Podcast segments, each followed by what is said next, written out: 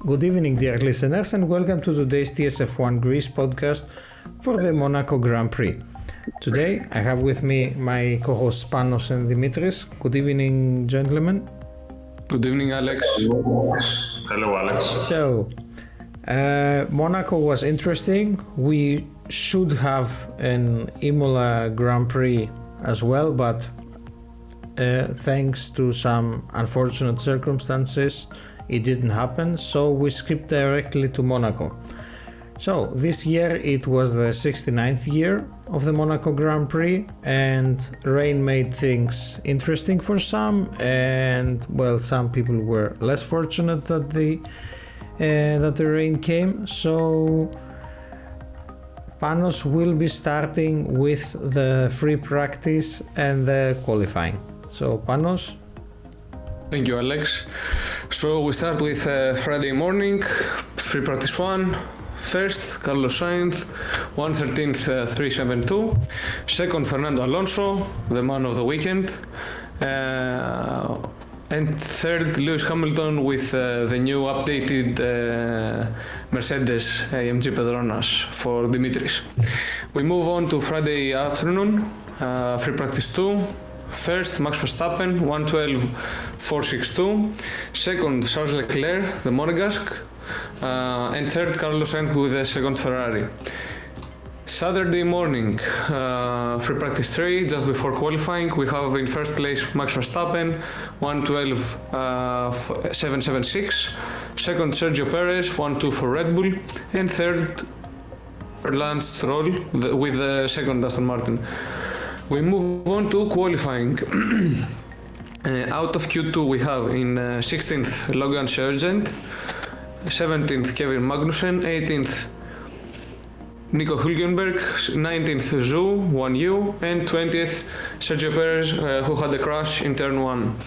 Out of Q3, we have in 11th Oscar Piastri with the second McLaren, 12th uh, Nick De Vries, 13th Alex Albon, 14th Lance Stroll, and 15th Valtteri Bottas. So we move on to Q3. Uh, poleman of the weekend is Max Verstappen with a 111 uh, once again with a 111 uh, 365. Second Fernando Alonso. Third Charles Leclerc who got a three uh, place uh, second penalty, th- three place penalty.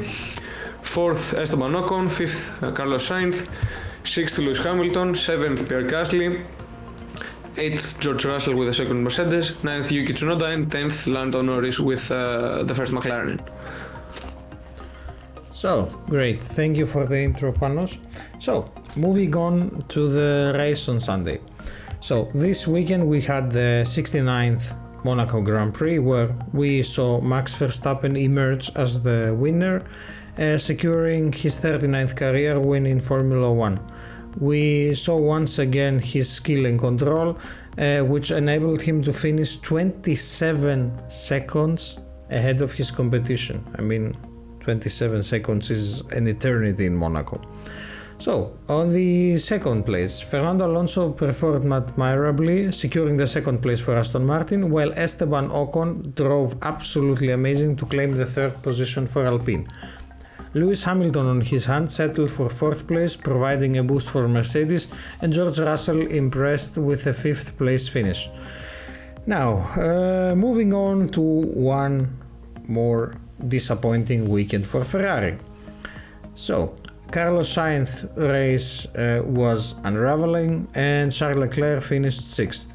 Alpine, on the other hand, uh, celebrated double point finish with McLaren's Lando Norris and Oscar Piastri securing 9th and 10th position, while Yuki Tsunoda showed promise but dropped to the 15th position due to a mistake he made at the end.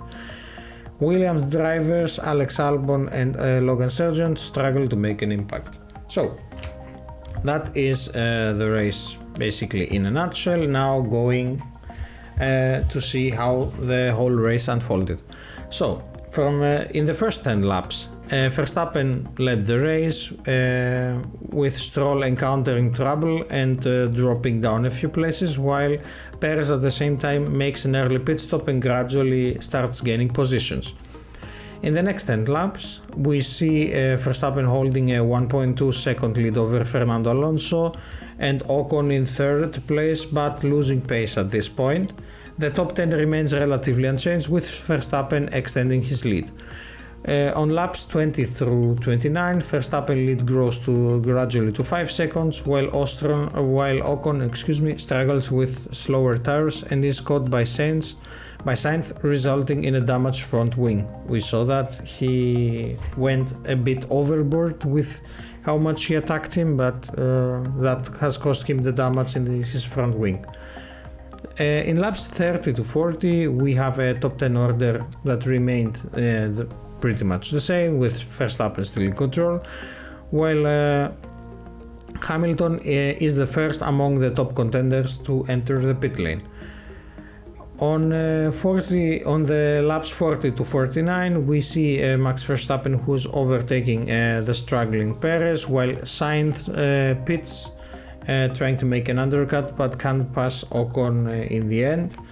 In the next 10 laps, we start to have the rain, so the rain comes uh, over the track, and Russell switches immediately to intermediate tires and the order remains relatively stable despite the challenging conditions. We had some people uh, using the safety exits, let's say, but uh, they not everyone made immediately the choice to go to intermediates.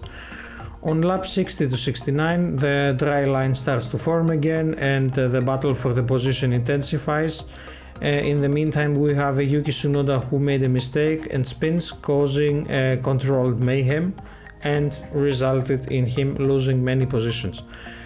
In the final laps, we see Max Verstappen that secures another dominant victory, with Alonso finishing second and Ocon third, while Hamilton uh, finishes fourth, with the top 10 uh, after him remaining relatively unchanged. So at this point, I could say we saw the drivers that were patient, precise, and uh, used their skill uh, despite the weather conditions that were a bit treacherous, uh, we saw them pretty much keeping their positions or gaining a slight advantage over their immediate competition. And uh, the rain definitely made the, the Grand Prix of Monaco a bit more entertaining. At this point, I would like your comments. I think from a Ferrari fan, the, there wasn't so much uh, so we, we could do. Uh, we pitted. More Ferrari sadness than fun, really. Exactly. We saw Leclerc pitting uh, for the mediums, I think, uh, while it was raining. He seemed to have the pace in the hards so I don't see I don't see why uh, he got the mediums on and didn't wait to just switch to, the, to intermediates. Because it's but Ferrari. That's what we. Exactly, exactly. Um, I think the rest. Okay, Carlos Sainz made a mistake, went off. Uh, to the safety area, rejoined, no problem. We saw Russell uh, crashing on uh, an on joining uh, on joining um, Perez, which was a bit funny. But from his onboard camera, we saw that he couldn't see anything, so it's a bit okay. It's a racing incident, and the fact that uh, the chassis of the of the F1 cars uh, can hold up all this uh, bumping on the walls. Uh, we saw from drivers uh, early on the racing stint I think it says a lot about the future of uh, Formula One. That's my comment on that. Except for um, for the second Aston Martin of uh, Stroll. Yes, who Stroll really struggled. Yeah, he bumped so, into every corner. So I think, yep. So uh, I think we could summarize uh, maybe the the whole situation as follow. So we basically have got a Red Bull that's Red Bull. I mean Verstappen is Verstappen. And Verstappen is ahead. Is Perez things. Uh, he's trying to show what he can do, but uh, making a lot of mistakes make uh, makes him uh, be like he, he, he's not where he should be uh, for the card Yes. that he has. But I think But it's just bad luck spinning, so- and Yeah. minor And mistakes. Perez, and Perez is uh, well. Perez. Mercedes has brought many changes, which uh, it remains to be seen in the this coming weekend with the Spanish Grand Prix if they what they bring. Because in Monaco we didn't have really a chance to see them, but again it's a slow track, it's a city circuit, so I mean we expect to see them on uh, on Barcelona uh, if they really improve something or not.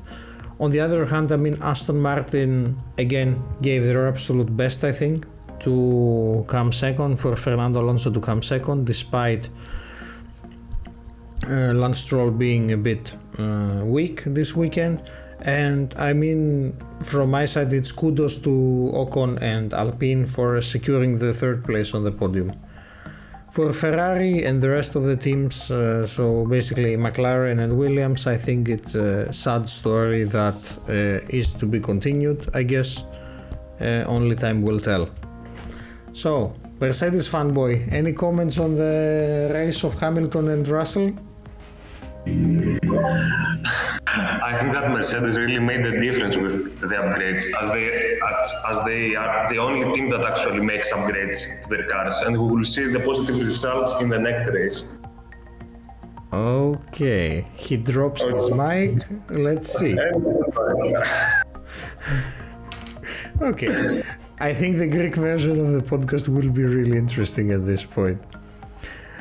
So, I think that's pretty much everything from Monaco Grand Prix. I mean, we didn't really expect like an amazingly interesting race. Okay, Rain made it clear that uh, Ferrari's strategy, once again, as always, doesn't work.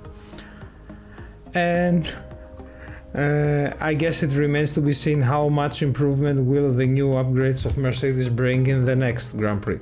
So, following up the Monaco Grand Prix, we'll, we will have the Spanish Grand Prix this weekend, uh, June 4th uh, to 6th.